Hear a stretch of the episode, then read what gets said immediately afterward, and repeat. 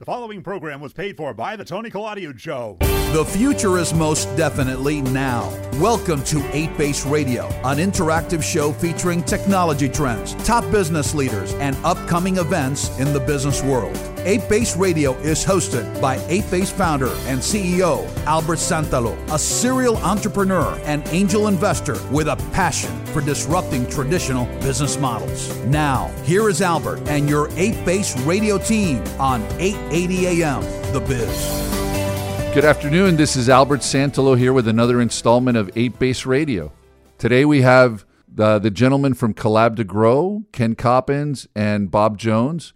We're super excited to have these guys here. Uh, I'll give a brief introduction to who these guys are, and then we'll uh, we'll jump right into it. So uh, we've we've actually known each other for many years, and I'll, I'll let them tell the story.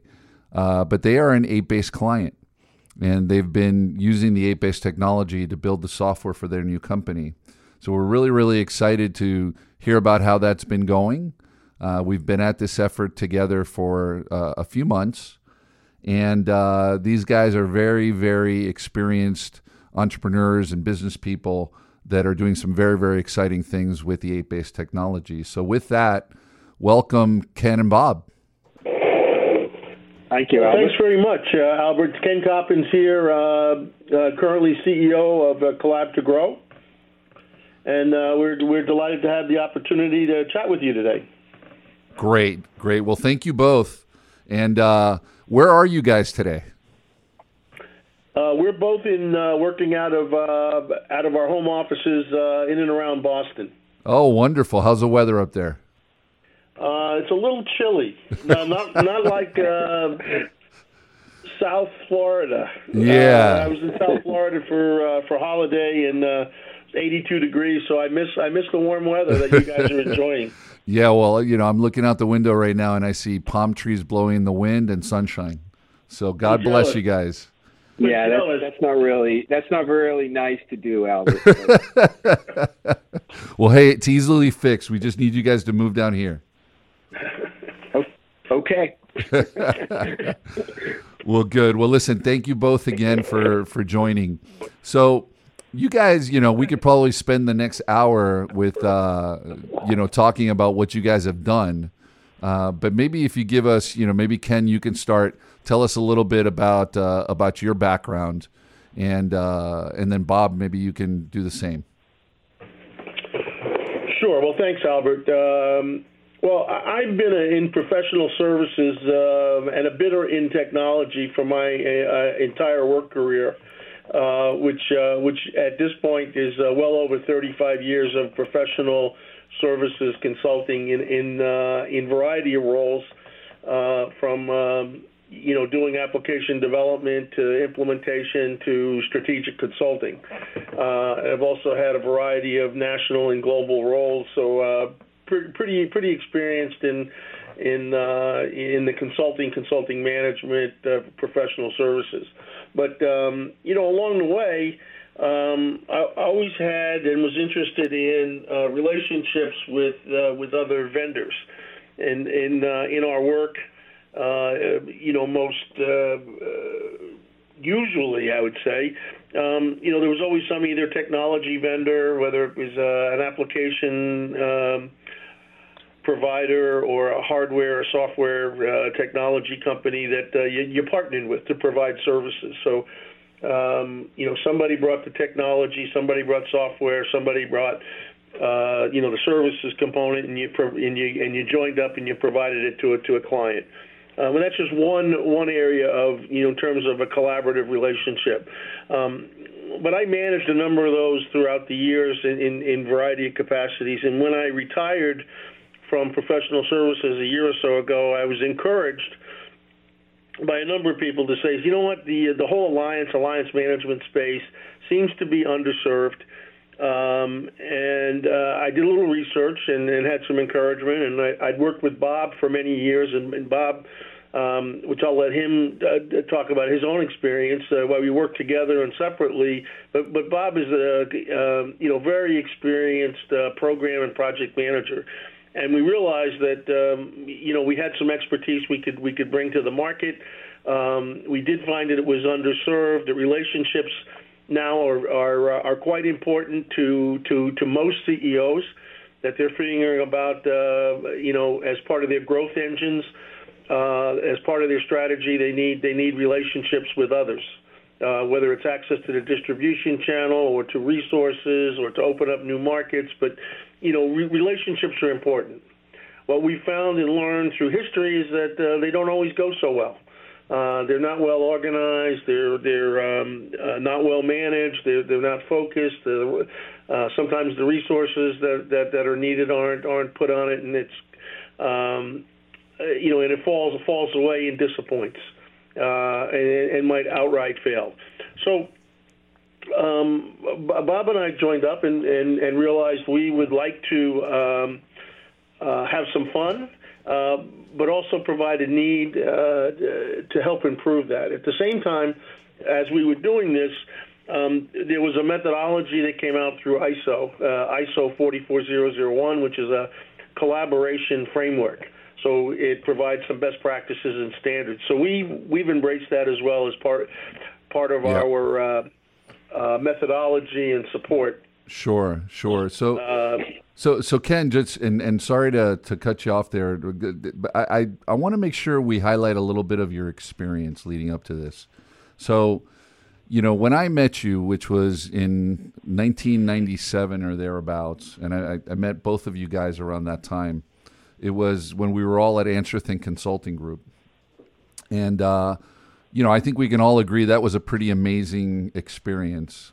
So, Ken had been one of the seven partners, senior partners at KPMG Consulting, who had left the, the firm along with the partner in charge of consulting, raised $20 million of venture capital, started AnswerThink in 1997, and a, a, a mere 11 months later took the company public.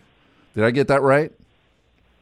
Absolutely, Albert. It was an amazing run, right? With a lot of hard work and uh, knocking on doors and uh, leveraging our contacts, and um, you know, but uh, we had a great team. Um, you know, it was a it was, a great time, right? But uh, a lot of hard work uh, to really pound the streets, yeah. and, and and we were hampered a little bit as well because um, um, we separated from from KPMG, as you as you point out, but we couldn't we couldn't do work with our existing clients.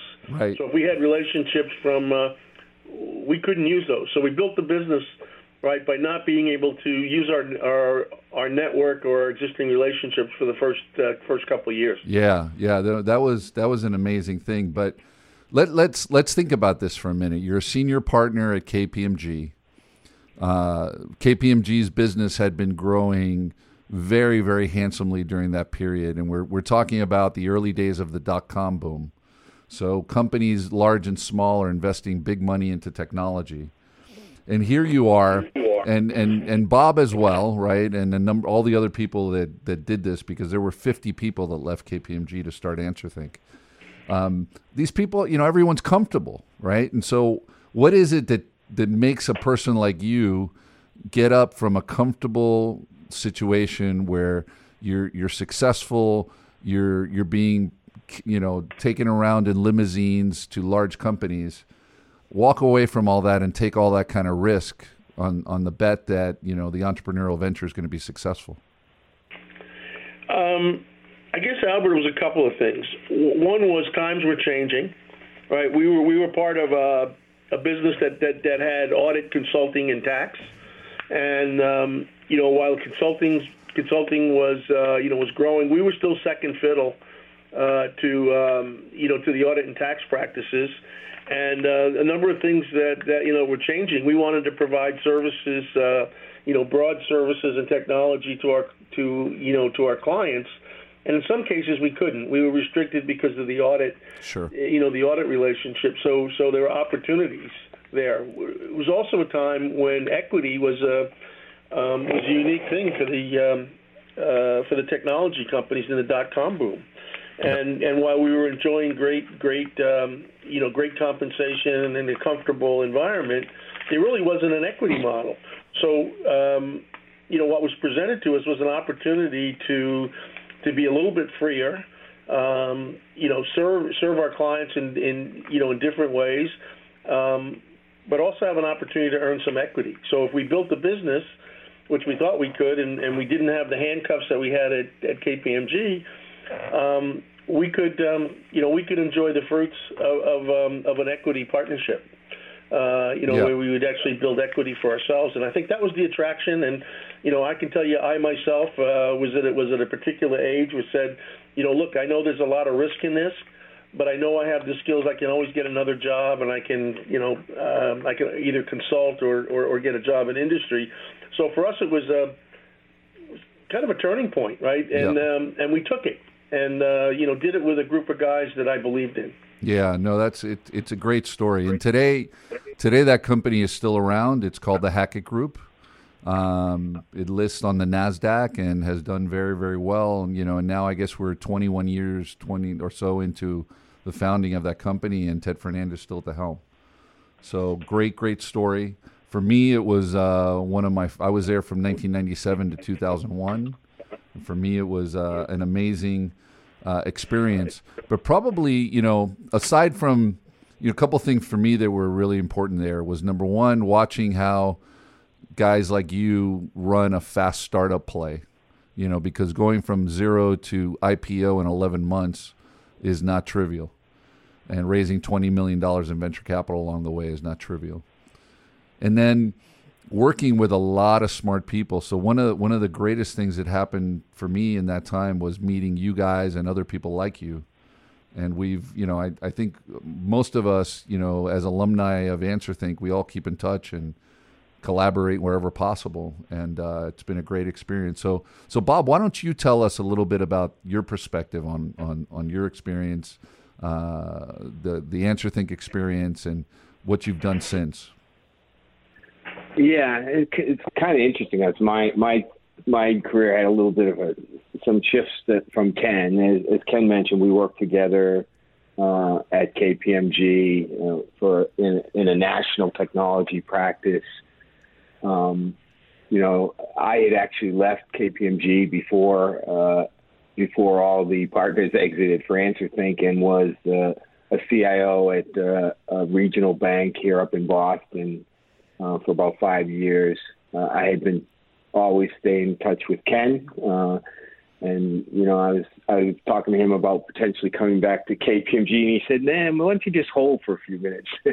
Yeah. uh, and and so I actually was probably one of the non KPMG members of the first 50 at AnswerThink, but it uh, kind of similar. I mean, it was a, an exciting time to get uh, get an opportunity to be uh, an equity player in a startup company. Uh, and it was just it was just a blast. Um, Ken and I, I can picture Ken and I now sitting in a shared office situation. One of us on the one phone and the other on the cell phone, dialing for dollars. Yep. Yep. in those early days, it was and it was really exciting and fun. Um, you know, and uh, it was. I think it was about month one where KPMG decided to tell us we couldn't go talk to our old clients, so uh, made it even more stressful. But um, uh, it, it was exciting. Like I said, uh, you don't get an opportunity like that uh, uh, often, and uh, and it, as you mentioned, it, it was a different kind of a startup. It was a it was you know fifty people and twenty million dollars. I'm not your typical boot bootstrap startup. Yep. Yep. Absolutely. Very, very fast situation. And Bob, so you Yeah. you were at you were at AnswerThink from the beginning till what year? Uh, I left there in 2005 to join uh, Xerox, uh, and I, I I was the CIO, and then I ran their uh, their largest business process uh, outsourcing contract, uh, a 2.3 billion dollar contract with the U.S. Department of Education. So if anyone's ever had a student loan, I probably serviced it. So that's a very Um, different environment. So you were CIO at Xerox, very large, established company. Uh, that had to be a lot different for you than the you know the AnswerThink situation. Yeah, and uh, you know, i i you know, large corporate America, you know, it has its it has its pluses is for sure. Um, but it has its downsides. Certainly not uh, that exciting. Get up in the morning. I just want to go kill it kind of place to work. Um, but it was interesting because uh, you know it gave me opportunity um, to do some very large, you know, large scale kind of corporate management. I at one point in time I, I managed about seventeen hundred people, uh, and uh, as as Ken talked about when we came together around Collab to Grow, it's kind of interesting because the collab the strategic alliance business really has some you know has some unique elements to it, but it also has at its core a very strong program management kind of thing. So when Ken and I kind of talked about our our our backgrounds really are very complementary for the business that we now are running. So yeah, yeah, yeah. So that's that's probably a pretty good segue um, into you know I want to ask you a couple questions and then let's get into collab to grow and how how all that works. But so you get you guys if and I, if I could summarize a little bit of your experience. So very very much in, in you guys have seen big companies, the biggest of the uh, biggest and the best. You've been in entrepreneurial settings. Uh, you've been in entrepreneurial settings where you're actually servicing the largest companies. Um, you've seen the best of both. What what do you think's changed in those years? So, you know, from '97 doing AnswerThink in the cusp of the dot com days to today starting a company from scratch again. How do you see the difference? Uh, I could answer, at least from my perspective. I think the the biggest difference now is is the the, the pace of change, speed in general. Uh, you know, things are happening so quickly. You know, the you know the digital transformation clearly has has changed the world when people like Amazon and Uber can come in and completely disrupt businesses in in months or years, short years, as opposed to how long it used to take in the past. So, you know, I think you really have to have a, a, a you have to have a speed mentality with an, entre- uh, an entrepreneur, uh, you know, a startup to get to market with whatever it is you got to get to market with. You're planning to get to market. You better get there fast. Um, or you're going to get disrupted away. So I, I, think speed is probably the biggest thing that I that I yeah. No, that's for sure. Wouldn't, wouldn't you also say that there's a lot more things that make you that help you go faster, right, than there was back then? Yeah, well, exactly. If you think about, and I can tell you from Collab to Grow because I'm I'm kind of driving the back back office stuff for Collab to Grow all the uh, the cloud capabilities that you can subscribe to uh, just get you up to speed way faster than you know you could ever get in the past. Um, and obviously, the you know the technology, as you know, one of the reasons we chose 8base was the speed to develop you know our SaaS platform that's going to support our business. Yeah. You know, in the in the past, if you had to go dig up a whole bunch of programmers and you know, it could be years. And again, in today's world, you probably wouldn't be in business in two years. Yeah, yeah, no, absolutely. And um, you know, it re- should require a lot less money as well. I think that's a big difference from 1997 to now. Yeah, I I would I couldn't agree more. In fact, you know, I think in if we had started Collab to Grow 15 years ago, we wouldn't have been able to bootstrap our business as we have been able to. Yep, that's um, right. We, you know, we would have definitely needed funding, and, and if we didn't get funding, we wouldn't we wouldn't be where we are today. So we've had a you know a unique ability because of uh, the availability of products like 8base in the market to, to actually bootstrap our business, which allows us obviously not to dilute dilute our equity. Yep, yeah, no, exactly. So, so, so let's talk about collab to grow a little bit. So let me, maybe I can replay it, you know, to you in terms of how I see wh- where you guys play and the opportunity that you're pursuing. So, any two large companies create an alliance, which in today's day and age has become super important because companies have to go to market together. They can't innovate their own products rapidly enough, and mashups of product offerings and things like that have become more the norm. And then, in addition to that, technology where companies are actually creating APIs for their entire company have probably accelerated that trend even more. But yet, when these companies come together, there's a significant amount of dysfunction and mismanagement. Would you agree? Yeah. And just to put some some stats those around there, there's been some studies said pretty much 85% of companies look at alliances as uh, foundational to their business, yet well over 50% of them fail. So, so you, Yeah. you hit it right on the head. Yeah, so I would say there's probably different kinds of alliances. There might be there might be alliances that happen where it's two digital, fully digital players, and they sort of synthesize the things they do, and it's sort of connected at the technology level. And then there's uh, two players that might have feet on the street, an enterprise sales force that are joint selling their products and uh, it, it's very much of a people management issue and a product management issue and a marketing effort uh, synthesis that has to happen to make all that work. Is that is that about right? That's certainly one uh, one aspect of it, Albert. Uh, uh, you know, um, what we're seeing today, uh, you know, a a product and a service company both trying to get to the, you know, get to serve a client. They need each other. One needs the technology, one needs the service offering. So you're exactly right. Um, the pitfall is that there has to be balance.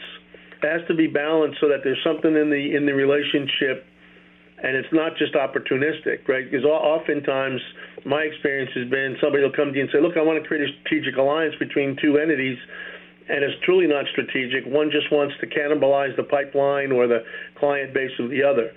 A true alliance is you're really going to go to market and you're going to share, and there's got to Yeah. be balance because there has to be something in it for for both parties. And whether it's technology, whether it's the airlines, uh, you know, access access to clients or innovation, those are the big drivers, right? Everybody's the primary focus of most alliances, right, is about growth and revenue. Yeah, yeah, no, absolutely. And um, what happens if you don't get in front of all of that early in, the life cycle of an alliance? then uh, our our view is that if you if it's not properly set up, if you don't have mutual goals, uh, you're not committed to the relationship properly, um, then it's going to go off the rails pretty quickly, right? And one one partner is going to take advantage of the other, uh, and somebody's not going to be happy. So, um, you know, our emphasis to collab to grow is our sweet sweet spot is really to ensure that um, the objectives are set right, um, that they're communicated, um, that they're out in front of the organization, and that both both entities, you know, understand that there's something in it in the relationship, and that and that they're committed to achieve those goals together. Uh, oftentimes, that's not the case.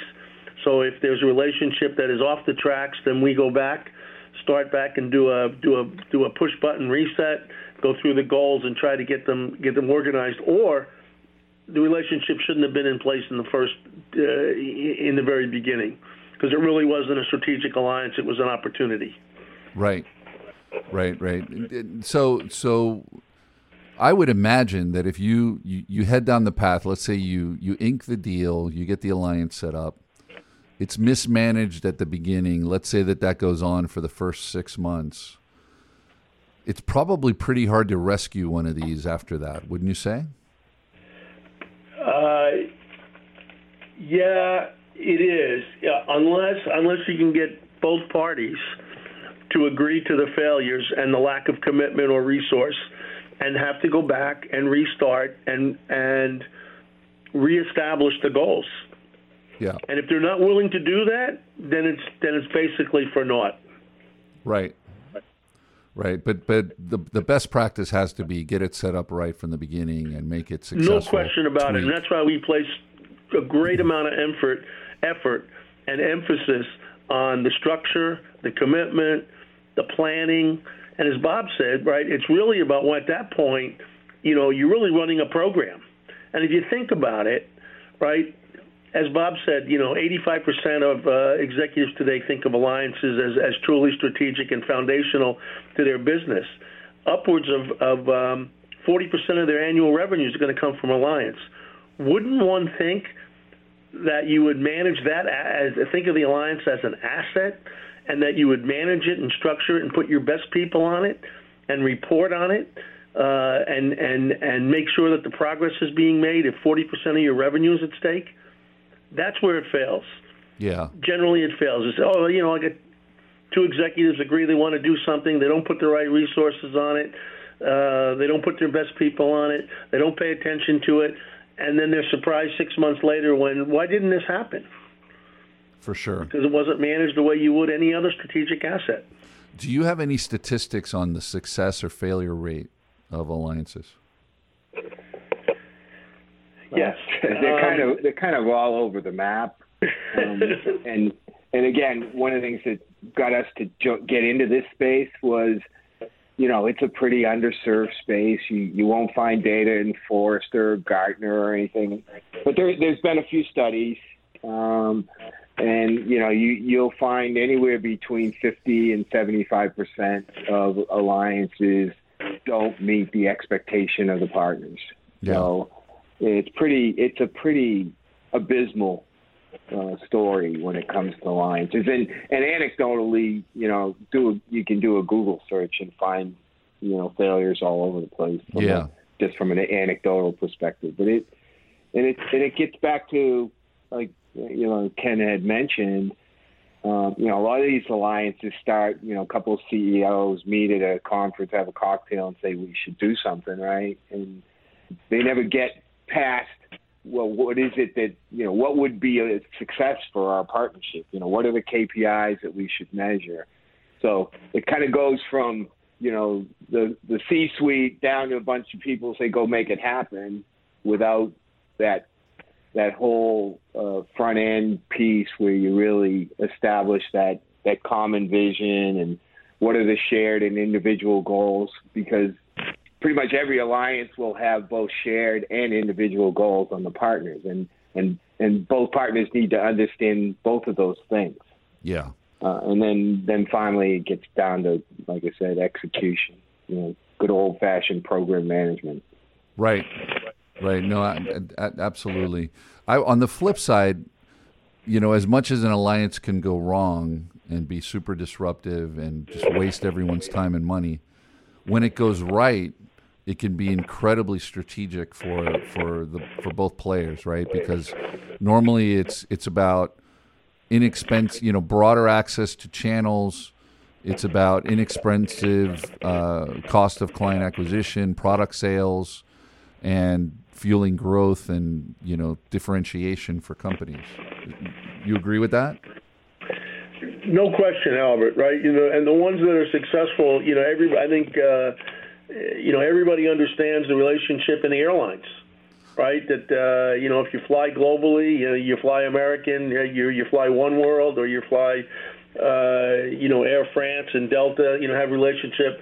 Sure. They they couldn't afford to put their planes around the world, so the network of the co-share revenue share, right, in different markets, they're able to keep their resources in regions, but yet share in the revenue of moving the customers, right, you know, throughout throughout the globe. That's a terrific model, right, for success, right? They understand what it is. They uh, they're leveraging each other's assets, and uh, but they're able to share revenue. So that's a that's a wildly successful model. Yeah, that's a great example. You know, the, the way so so why don't you tell us about the way you guys approach this specifically? And you know, I I just like to highlight as you get into this, it almost seems like so you're going to head down this path of you're going to create this alliance. Uh, if it doesn't go well, it bodes poorly for the executives and the management teams of any of these companies because normally these things are done at a board of directors level. And so, why wouldn't those players put an insurance policy in place and bring collab to growing. It just it just seems like a no brainer to me. Well, um, we're glad you think that way, and we're and we're and we're we're hoping that we're able to get that distribute that message and grow and grow our business. Uh, the way we started, Albert, um, as you know, is we had some expertise and. Um, uh, we really started with advisory services, you know, advising advising clients on you know on the way to do this, right? And and uh, and, and so that's how we started out, and it was uh, just a couple of us, Bob and myself, and um, you know we had just embraced the uh, the ISO methodology, and uh, we didn't have many assets, so what we had to do was start with advisory services. We're able to prove our methodology and tailor our methodology where it it uh, you know it's streamlined, it's more efficient as every consultant does, but we're able to bring our experience and disciplines to to um, to leverage the parts of ISO that make that make sense. And and now we've we've moved from just advisory services to really able to deliver uh, and manage uh, an, an, alliance for clients, so on a, on a managed service basis. So we have had the spot on, you know, hey hey come do a diagnostic right? You know, you know, set me on the right direction kind of advisory services thing with traditional consulting. Now we're able to uh, be in a position where we're able to manage a relationship for a client, actually serve as right. the alliance management office, if you will, right? A tech, you know, and the last piece is where we're involved with collab with um, with 8base is we're hoping to bring technology to the table so that we can gain leverage and actually help our clients uh, around the discipline um, and the best practices. You know, maybe even uh, being able to apply some AI and machine learning on the decisioning process up front, but to have a platform so that the clients could manage their relationships themselves. So we would have, uh, you know, think of a, a, a three-legged stool. We've got three legs to the business. Um, you know, the first being the advisory services thing, which you know leverage the expertise and experience of Bob, myself, and, and our other consultants. The second is we can take on managed service contracts. We're actually, you know, today we're doing it with with with little technology. We're hopeful with uh, with our first release of our um, our 8base platform that we'll be able to scale and take on many relationships and, and, and use that technology. So it'll be a technology enabled managed service. And then the last piece is uh, we're hopeful over time that we'll be able to sell the technology, uh, um, you know, as a as a SaaS as a SaaS product. As a, as a standalone without the consultant. As a standalone, there'll be enough intelligence where a client, you know, uh, you, you know, could could take could take the product, you know, take it out of the wrapper and fo- and follow follow the instructions, so to speak, right, and and um, and gain the benefits that they would get yeah. through, uh, uh, you know, through an advisory service. Yep, yep. So, so if I can, I can just regurgitate it back to you. So, you, what you guys do is number one, you provide a consulting service that can help people get the alliance up and running. You can drop in and take a look at an existing alliance and do an, uh, what you call a diagnostic, which is a an assessment of how how the the you know, of all the different aspects of the alliance. And then you can become embedded in your managed service uh, offering. You can become embedded in the management, the, the periodic management of the alliance, and provide software, which is the Collab to Grow platform, to also run that process. And so the Collab to Grow platform, from what I understand, it allows you the ability to define both alliance partners. Uh, it allows you to interface with their technology, things like their Salesforce.com instance, so you can consume their sales pipelines, correct? And then synthesize Absolutely. them across. Absolutely. Key yeah. component. Yeah, and so think about how hard just that piece is, right? Like where where do you go where two alliance partners can have a safe area where their sales pipelines are synthesized and you can actually see where the where the performance of the alliance is happening uh, in again in a trusted secure environment? It's almost non-existent. It is non-existent. Uh, in fact again as we kind of surveyed the market uh, in terms of technology um, for the strategic alliance it's, it's basically being run today with legacy Office products, you know, Word, Excel, PowerPoint. Yep. Uh, there's just there's a there's a couple of pieces of technology that are really far downstream for alliances, but uh, nobody is that we've found at least is going to provide the capability on the front end of the alliance. You know, including yep. the establishment of KPIs and and the and the you know bringing together of the CRM the CRMs for two companies and having a place where you know the partners can actually uh, work together. It, that's right. So so in other words, what you do is beyond bringing in the Salesforce data or other you know sales you know customer relationship management CRM data. What you do is you apply KPIs, which are key, performance indicators, and then you manage all of the workflows that happen with the alliance because it is it is a handoff intensive activity that involves a lot of different people, correct? Yeah. And, and then lastly, you bring a scorecard to the process so that everyone number one reads you know sees the performance of the alliance using a, a, a common language for for lack of a better word. And um, and on a consistent basis.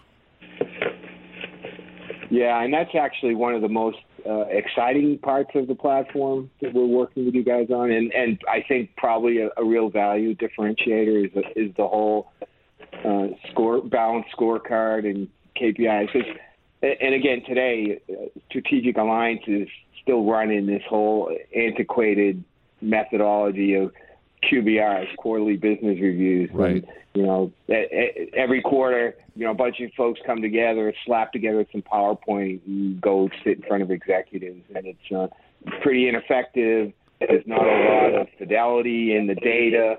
Um, so we're going to provide a high fidelity and, and basically the ability for someone to have a daily business review if they want, because the Yeah. data is going to be there in real time with high fidelity. So pretty exciting. Yeah, no, absolutely. You know, just just a point that I, I think is worth highlighting is, you know, as an operator, I always think about so who do I put in jobs, right?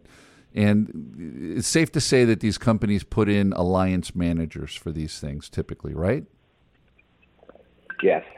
Now, so if I was to think about what it what what's required of a person who needs to be a good alliance manager, is you know they they they may have some influence over their own company, um, but maybe not direct uh, supervisory type control of the people that are supposed to perform, and they certainly have you know much more much lower level of power over the other side.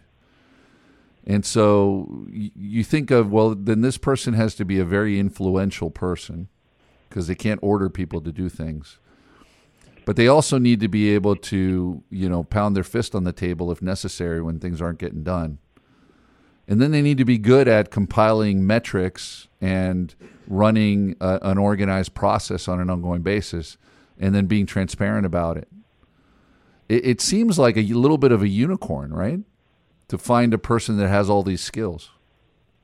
Yeah, and interestingly enough, just typically just the opposite occurs in in the people that get assigned to these roles. Yeah, I could see It's- that. It's like the person the person who's available because they can't do much else. So- Right. I, I've seen that only before. half-kiddingly.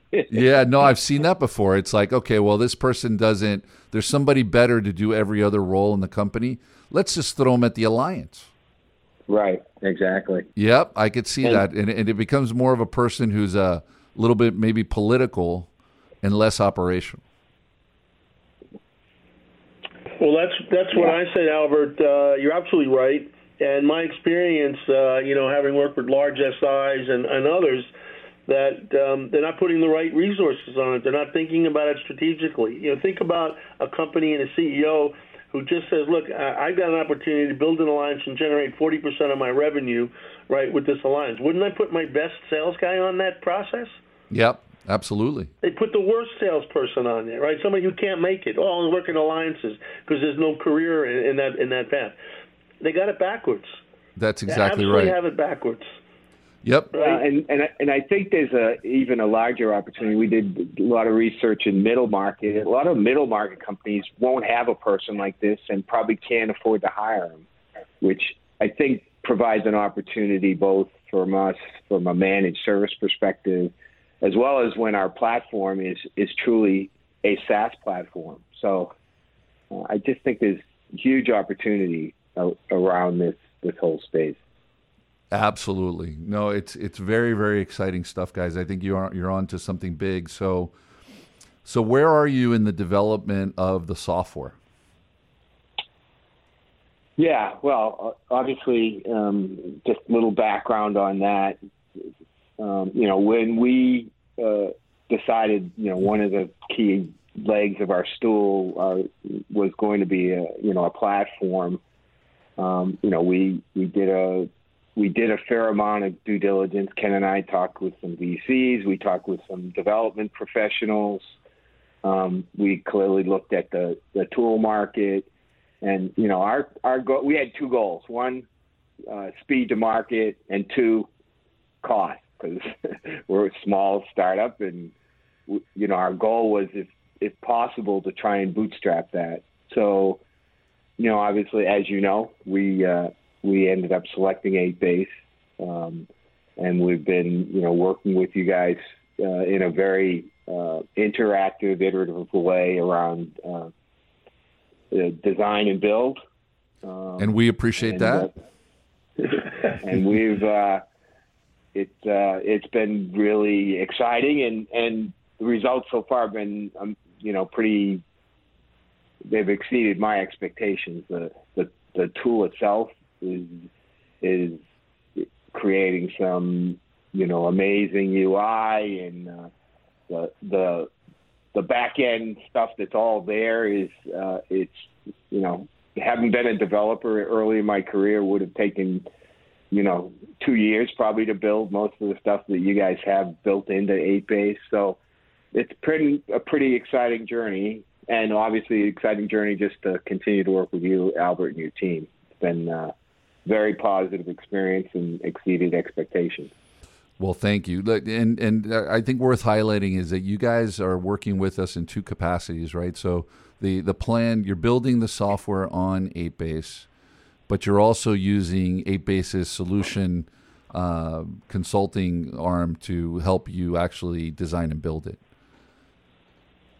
Yes, and um, you know that was uh, again a conscious decision. We we don't want to be in the development business. Um, you know, we're you know our expertise is in strategic alliances. So um, being able to leverage not only your your product but your team has been you know uh, super helpful. Um, and, and again, it's got it, it, it for us. It's all about speed to market.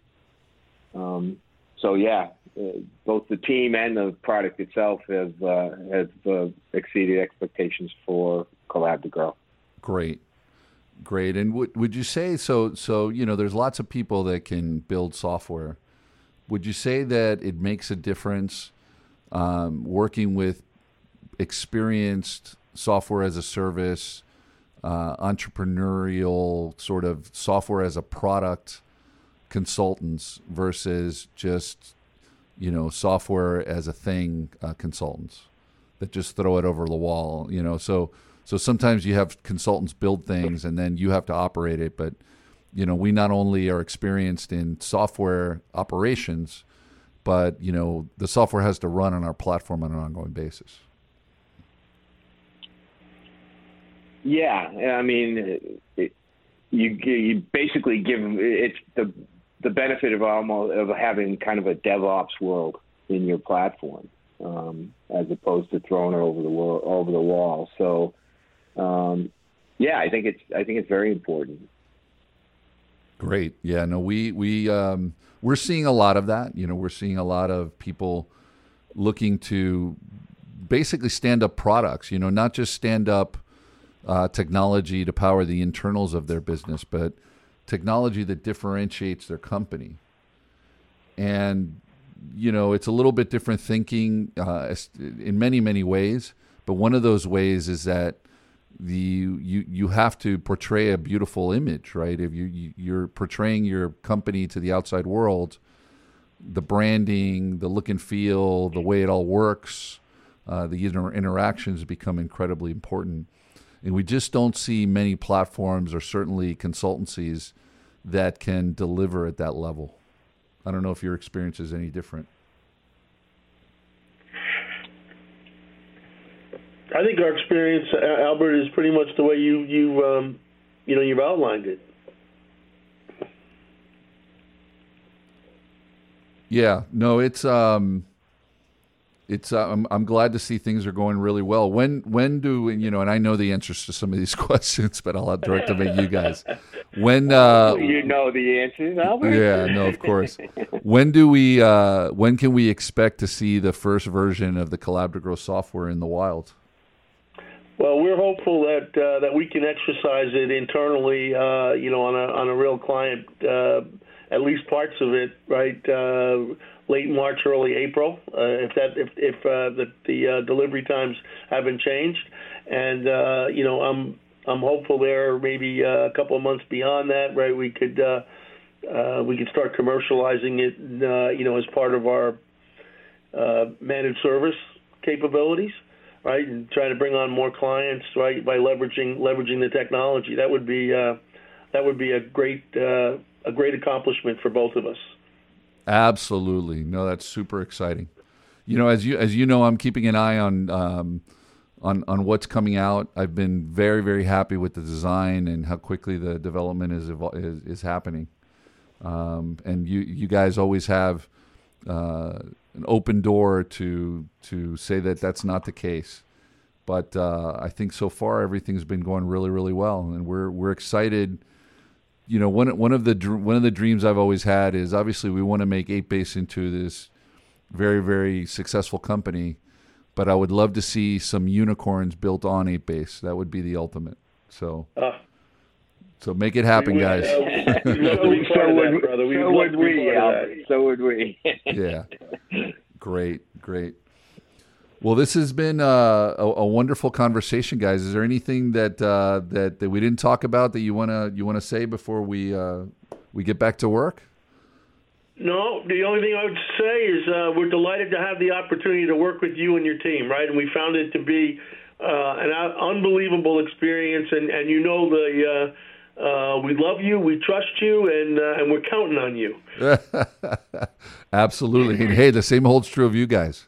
That's why it's a great relationship. No, absolutely, absolutely. Well, well, listen, you you know, hats off for everything that you guys have done. Um, I'm sure this is going to be very, very successful, uh, both with the software and with the efforts that you that you're putting forth and I, I do believe you're you're really uh, way in front of an opportunity that has emerged in the world that most people are not seeing. But when you really, really talk to the people in the trenches, whether they be the CEOs or the alliance managers, they you will immediately catch their interest because they didn't think of it, but this is exactly the medicine they need to solve their problems. Well, we hope so. We hope so, and uh, you know we're we're looking forward to it. Yeah, just just an interesting anecdote before we go because we Ken and I just shot a video for our website, so it's going to be cool. But when we we were shooting the video, the the producer came in and, and he he had read all about what what we were doing as back as background before he did the shoot. And you know, first thing he says, you know, I I I know what you guys do, and I, I have a I have two companies that I really think could use your help. So it, anytime you actually can explain what it is that we're doing, yeah, everybody has a has a war story that they can say, "Oh yeah, I can see where you guys could have helped these guys." Oh, there's so, no there's no doubt. There's no doubt. There you know there are certain things in business that they go they go bad more often they they go good, and this is definitely one of those things in my in yeah. my experience. You know. Um, the other thing, it's funny. The other thing that most of the time goes bad and not good is software development projects. As you guys know well know. I made a living at that too. so between all of us, I think we're trying to, to we're we're taking bites out of big problems and uh, and we have the solution for them. So, guys, exactly. this is a lot of fun. I, I wish you guys were here because I'd give you a hug, But uh, stay warm and best of luck. All All right. right, Albert, you Thanks. too, man. Thanks, Thanks, thanks so much for having us. No, Appreciate thank it. you. So this is 8base Radio signing off. Appreciate you joining us for 8base Radio, hosted by 8base founder and CEO Albert Santalo. Join us every Monday in prime time at 5 p.m. for a powerful interactive hour featuring top business leaders, technology trends, and upcoming impacting events in the business world, bringing together the brightest minds in business and tech. This has been 8base Radio. See you next Monday at 5 p.m. Good night.